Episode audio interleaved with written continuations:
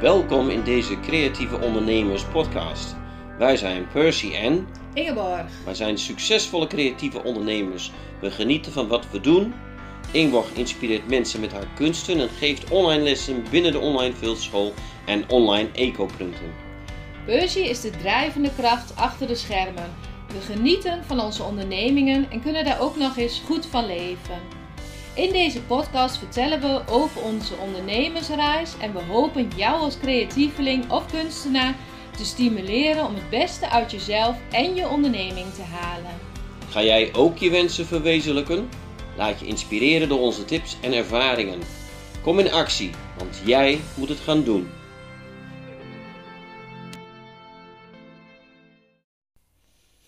Welkom in deze podcast.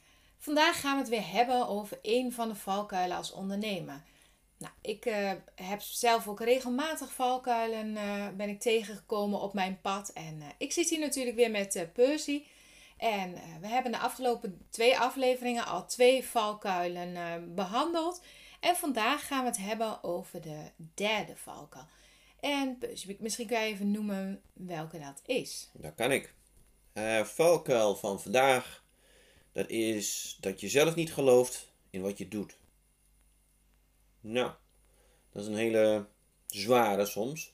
Um, kan jij daar iets, uh, iets over zeggen?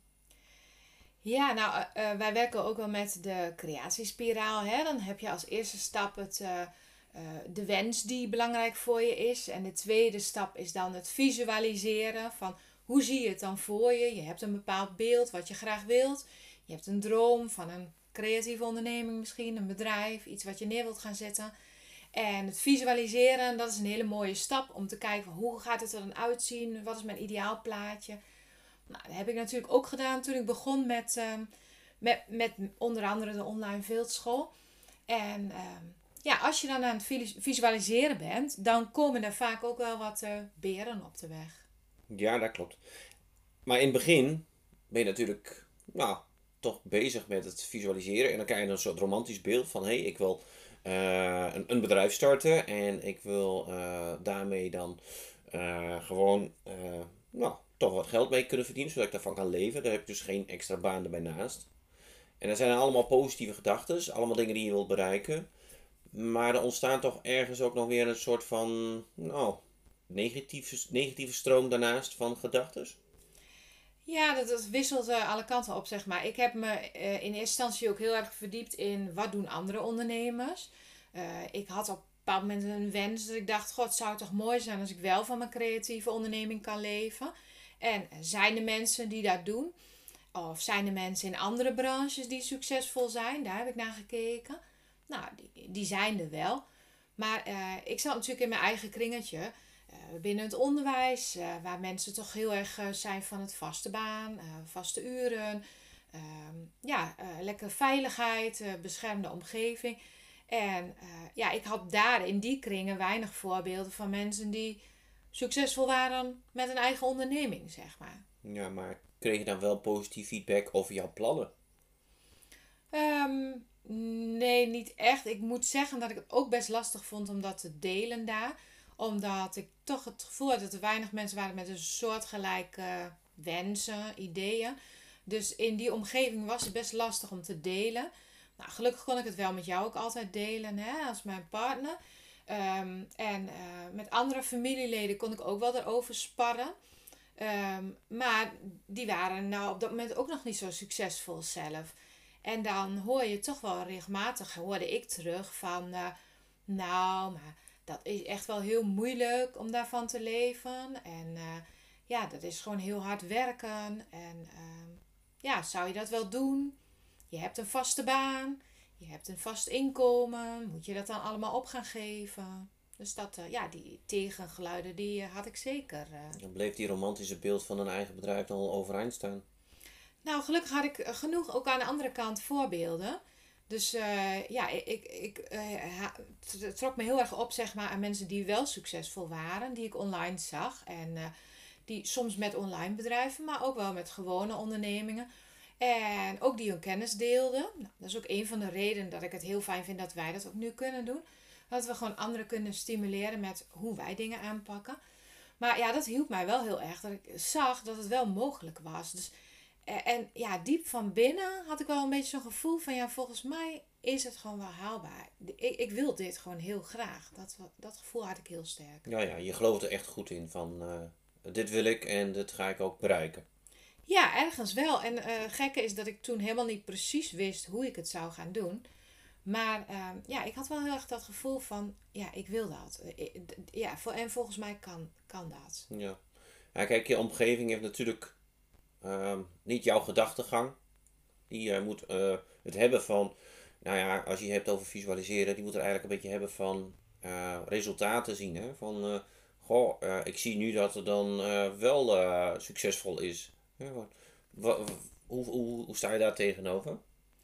Nou, dat is best moeilijk in het begin inderdaad. Want toen ik bijvoorbeeld met de online fieldschool begon, ik had de eerste plannen gemaakt en ik had het eerste uh, pakket verkocht als het ware aan uh, ehm, 90 mensen op dat moment. En ik had daardoor een soort van opstartbudget van uh, rond de 10.000 euro. Wat best heel fijn was.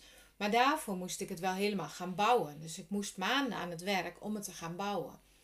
Nou, ik heb er toen ook bewust voor gekozen om naast mijn werk dat te doen. Dus ik ben gewoon mijn onderwijsuren blijven draaien. En daarnaast ben ik uh, dat gaan bouwen wat nodig was. Wat ik eigenlijk al verkocht had. Maar ik wist ook eigenlijk op dat moment wel van als ik dit nu ga doen, dan kan ik het in de toekomst nog vaker gaan verkopen, zeg maar. Of dan, ja, dat, dat is gewoon een opstap voor de rest. En ehm, ja, dat betekent dat ik gewoon een jaar lang, uh, toen dat eerste jaar in elk geval, heel hard ehm, heb gewerkt naast mijn werk. Maar wel eh, zelf in het vertrouwen dat het, ja, dat het eruit zou komen, zeg maar. Ja, mooi. Voelde je druk van buitenaf? Nou, gelukkig hadden wij het goed geregeld. We hadden het daar natuurlijk samen over gehad. Dus, uh, en omdat die financiële drukte niet direct was, kon ik een soort van spaarpotje opbouwen. Dus ja, ik voelde me heel erg gesteund door jouw steun, zeg maar. Dat jij, jij wist ook niet precies hoe ik het ging doen en hoe het eruit ging zien. Maar jij stond wel wat dat betreft altijd achter mij.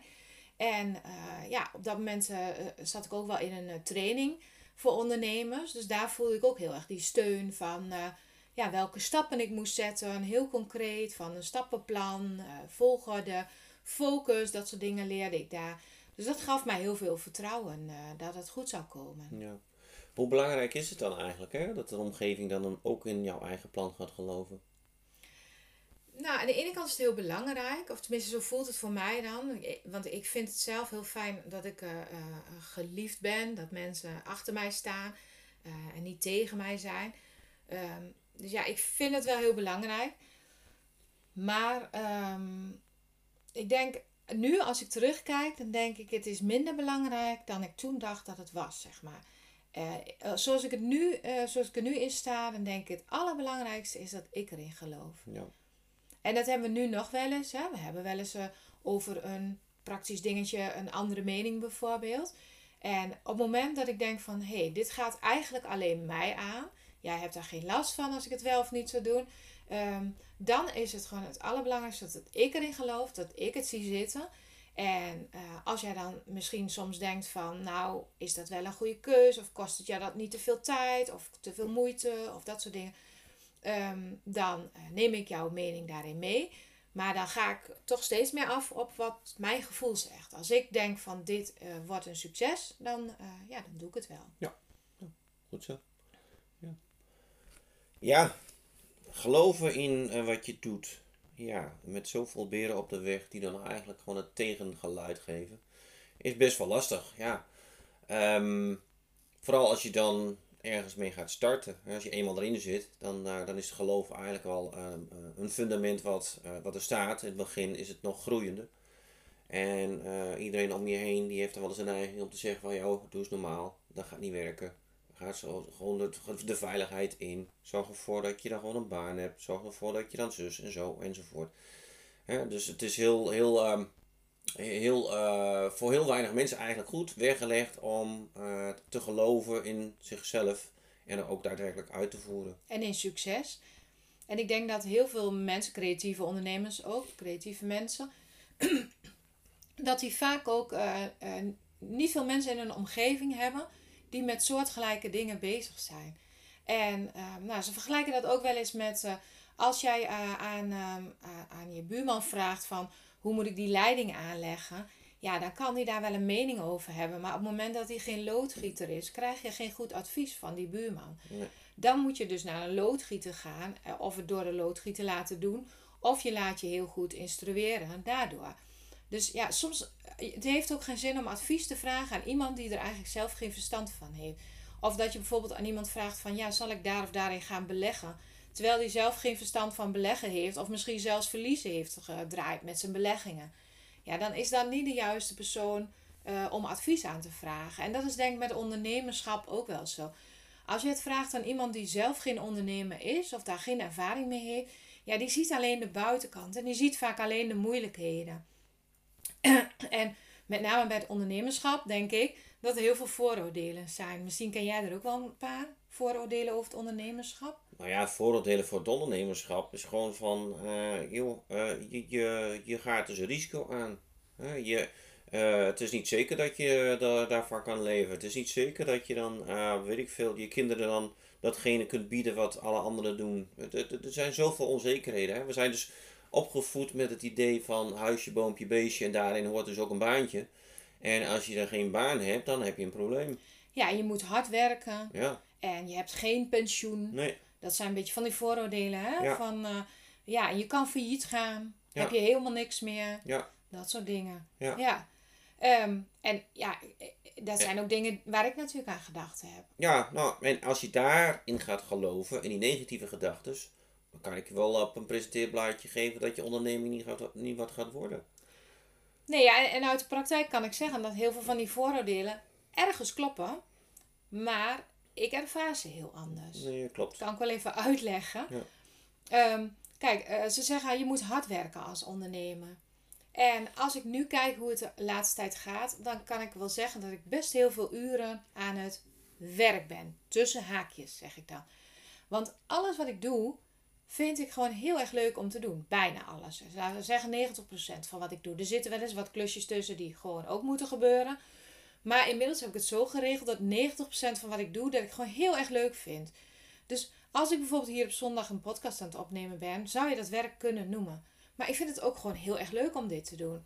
En als ik uh, op vrijdagavond nog even een uurtje een video monteer en ik maak iets heel moois, ja, dat voelt voor mij dan niet als werk. Dan voelt het dat ik gewoon iets heel moois kan creëren en daar waar ik gewoon heel blij van word.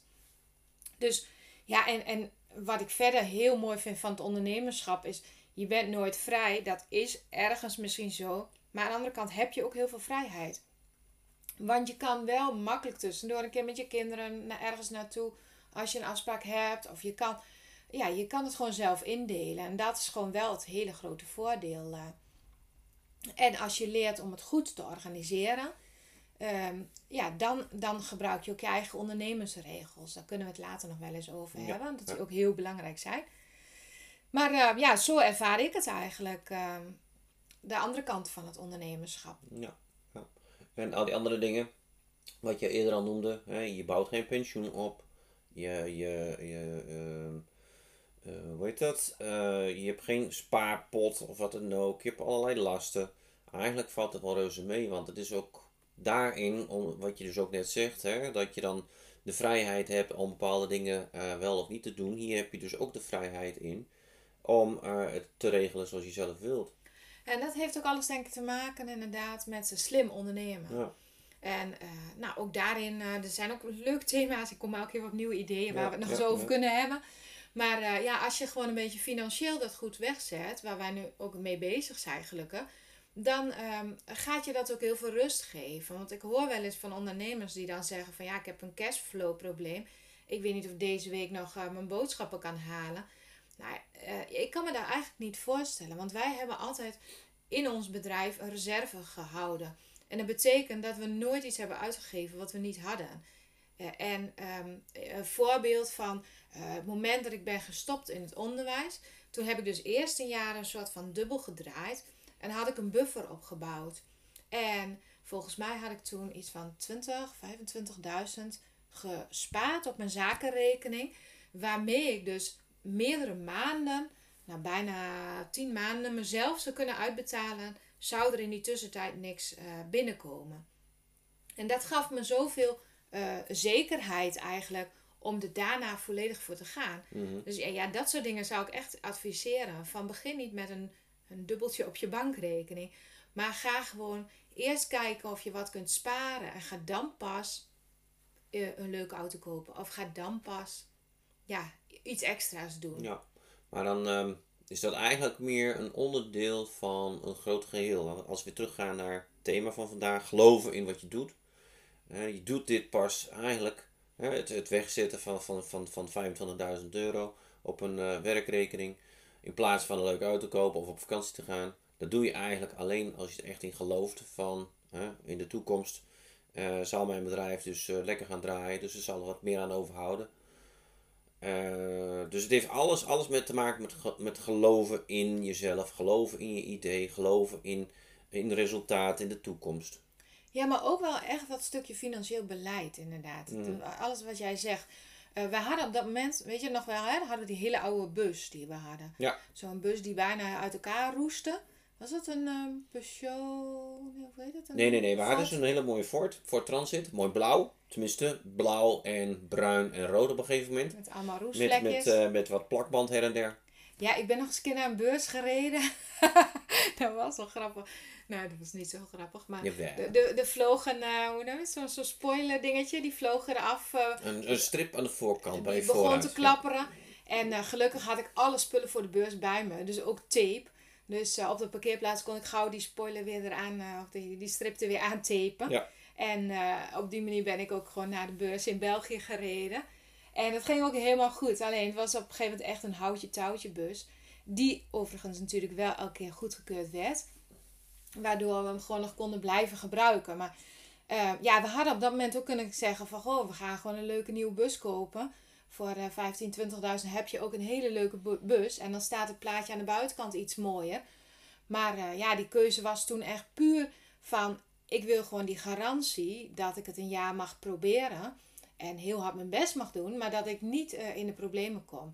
En ja, dat zijn gewoon keuzes, denk ik... ehm, eh, om jezelf te versterken om erin te gaan geloven. Als je zo'n buffer hebt of zo, dan gaat je dat gewoon heel erg helpen. En denk een ander dingetje wat heel erg helpt in het geloven, is de juiste mensen opzoeken voor advies, voor hulp. Eh, adviezen vragen aan mensen die er zelf ervaring mee hebben. Ik denk dat dat heel belangrijk is. Ja. En eh, een ander puntje misschien nog even, voordat we het afronden, is ehm, de twijfels die in jezelf naar boven komen. Ja. Word die gevoed door jezelf of door je omgeving? Wat wordt er aan je, wat, wat, wat, wat wordt er van je verwacht? Als je even terug, teruggaat naar het eh, stukje van de bus. Hè, want eh, we kozen bewust voor om wat oudere bus eh, gewoon te blijven gebruiken.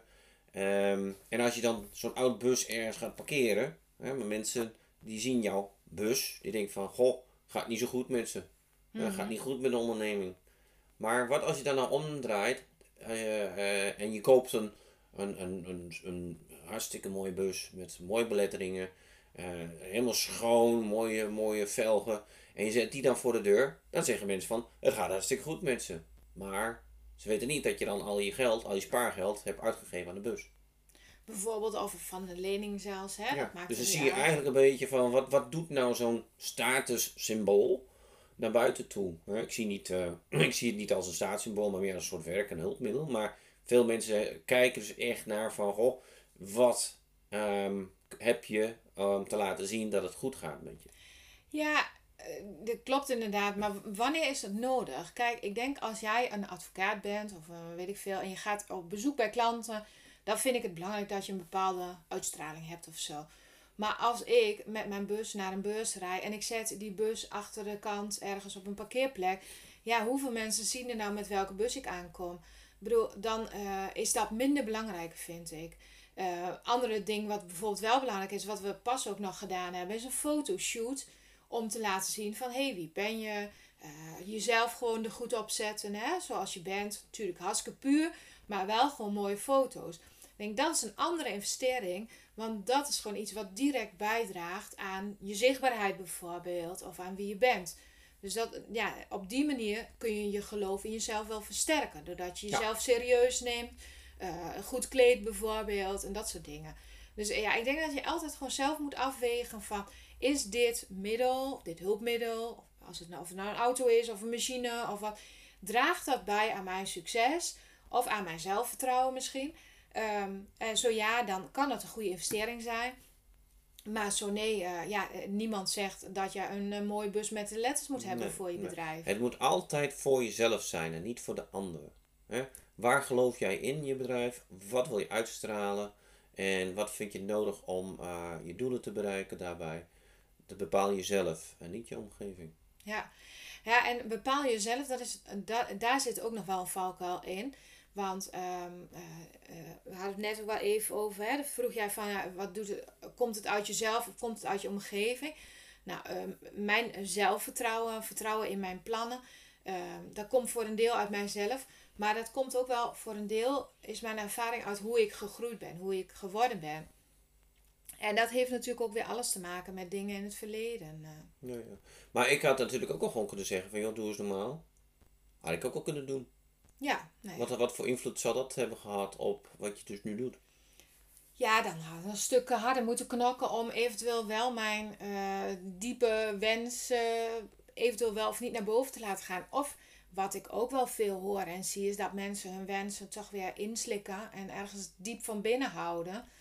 Ja, dat lijkt mij wel een soort van voedingsbodem om ongelukkig en misschien wel een burn-out te krijgen als je dat niet doet. Ja, maar het, ja, waar ik eigenlijk een beetje op doe is ook van als je onzeker bent, wat ik in het begin ook heel erg had, zeg maar, van ehm, zitten mensen wel op mij te wachten? Ehm, eh, vinden ze het wel leuk wat ik doe? Ehm, ja, ik ga, cursussen geven, ik laat zien dat ik het doe, ik maak een filmpje erover, zet ik op Facebook, vindt iedereen dat wel leuk? En ik dacht wel eens, nou, eh, mensen vinden mij niet leuk. En dat is misschien eh, raar als je me nu misschien kent. Maar dat heeft dan weer alles te maken met eh, ja, eh, vroeger, zeg maar. Toen ik op de middelbare school zat, hebben we het natuurlijk ook wel eens over gehad. Eh, eh, ja, ik, ik zat in een klas met hele beide handen meiden. En ik was de enige die van creativiteit hield en die zelf truien breide en dat soort dingen deed. Ja, daar werd niet heel erg gewaardeerd. Werd niet heel erg, was niet heel erg geliefd, zeg maar. Dus eh, ja, daar werd dan ook letterlijk gezegd: dat is stom wat je doet en dat is lelijk. En eh, ja, wat eh duf zegt dat jij dat vak leuk vindt. Het is het stomste vak. Zij vonden textiel het stomste vak. Ja, ik vond het het meest leuke vak. Dus, en ja, dat soort ervaringen ja, is gewoon heel bepalend voor mij geweest. Ik denk voor iedereen. Hoe je later erin staat, hoe je later naar dingen kijkt. Want dat stemmetje van, nou, ze vinden me niet leuk en eh, ja, wat ik maak is niet leuk. Ja, ergens diep van binnen zit dat dan nog. Ja. En dat je dan toch nog bent gestart met een onderneming in het creatieve. Nou ja, het geluk is dat ik eh, eh, in de loop van mijn leven natuurlijk wel met mensen in aanraking ben geweest die net zo gek op textiel en creativiteit waren als ik. In de activiteitenbegeleiding, opleiding en later op de leraaropleiding textiele werkvormen kwam ik nog meer van die fanatieke freaks tegen die eh, textiel heel leuk vonden en kunst. En eh, ja, zo is het een beetje gegroeid. En nu later natuurlijk in de ondernemerschap. Ja, ik zit nu ook in een coachgroep hè, met die eh, andere creatieve ondernemers. Ja, en dan merk, of andere ondernemers. Maar die zijn op hun eigen vlak allemaal heel ambitieus, zeg maar. Ja, en dan merk ik dat er meer mensen zijn die, eh, die zo in elkaar zitten als ik. En Ja, maar even terugkijkend eh, naar je ervaring uit het verleden. En ehm, eh, het, het starten van toch een onderneming binnen de creatieve eh, wereld. Ehm, geloof in jezelf of zat er ook iets van bewijsdrang naar jezelf toe van ik kan het wel en ik ga het ook laten zien? Ja, dat misschien ook wel een beetje. Ja, dat is ook wel goed dat je dat zo noemt. Want dat zit er ook wel een beetje bij. Zo van nou. En dat, dat is, vind ik wel een gezonde, beetje boze energie misschien. Hè? Vanuit een soort van. ehm, hoe moet ik zeggen? eh, geen wraak, maar meer een soort van eh, bewijsdrang. Inderdaad. Van eh, ik zou eens laten zien dat ik zeker wel succesvol kan zijn. En als jullie het niet leuk vinden, er zijn genoeg mensen die het wel leuk vinden. En ja, dat sterkt uiteindelijk natuurlijk ook wel. Want ik krijg heel veel positieve reacties terug van mijn eh, klanten, cursisten, die gewoon super leuk vinden. De online fieldschool, wat ik daarmee doe, het eco-printen. eh, die daar gewoon heel blij en enthousiast van worden. Dus ja, dat helpt natuurlijk heel erg. En, eh, nou ja, en een stukje coaching, waarbij dan ook uh, die coach van mij, die zegt ook altijd van, er is niks mis met jou, er is niks wat gefixt hoeft te worden. Je kan alleen aan jezelf werken om nog dingen beter te maken. En uh, ja, dat vind ik gewoon een hele mooie instelling. En nou ja, ik ben zelf altijd heel blij met dat soort feedback en dat soort steun als iemand gewoon ziet wat je doet en uh, je daar dan nog net een setje in geeft. Jij doet dat vanuit jouw kant, hè, van dat je dicht naast me staat. Maar als een coach die wat verder van me afstaat en dingen ziet die ik doe en daar gewoon ook haar bewondering voor uitspreekt. Ja, dat helpt mij gewoon heel erg om me gesterkt te voelen om daar weer mee verder te gaan. Geloven in jezelf. Dat is het belangrijkste wat er is. En ook voor het uh, hebben van een onderneming. Ja, laat je vooral niet tegenhouden door die valkuil dat je niet meer in jezelf gelooft of niet in je wens gelooft. Uh, ja, ga ook schrijven. Waar zitten al die beren op de weg? Welke valkuilen, welke dingen kom je allemaal tegen?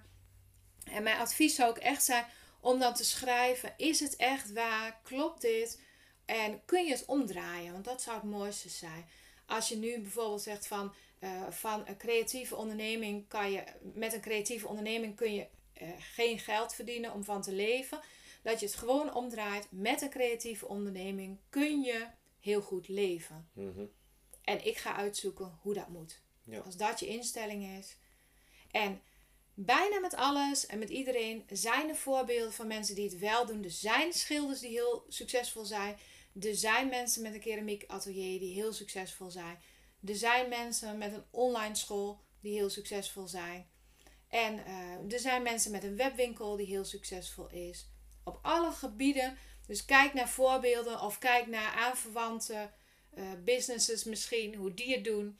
En uh, nou ja, wij willen ook heel graag daar mensen in gaan ondersteunen. Hè? Ja, zeker. Maar het belangrijkste is, geloof in datgene wat je wil. En daarmee sluiten we deze aflevering af. Ja. Tot de volgende keer. Bedankt voor het luisteren naar deze podcast. We hopen dat je weer geïnspireerd aan je creatieve onderneming gaat werken. Want wensen komen niet vanzelf uit. Die kun je zelf verwezenlijken door duidelijke doelen, door erin te geloven en door structuur en focus aan te brengen. Wil je daar wat ondersteuning bij? Een mentor die met je meekijkt en je aanmoedigt? Wil je onderdeel zijn van een netwerk van creatieve ondernemers? Kijk dan even op de site decreatieveondernemers.nl. We helpen je graag je wensen te verwezenlijken. Ben je geïnspireerd door deze podcast? Geef ons dan een 5 sterren review en delen met anderen, zodat we nog meer mensen mogen inspireren om hun wensen werkelijkheid te laten worden.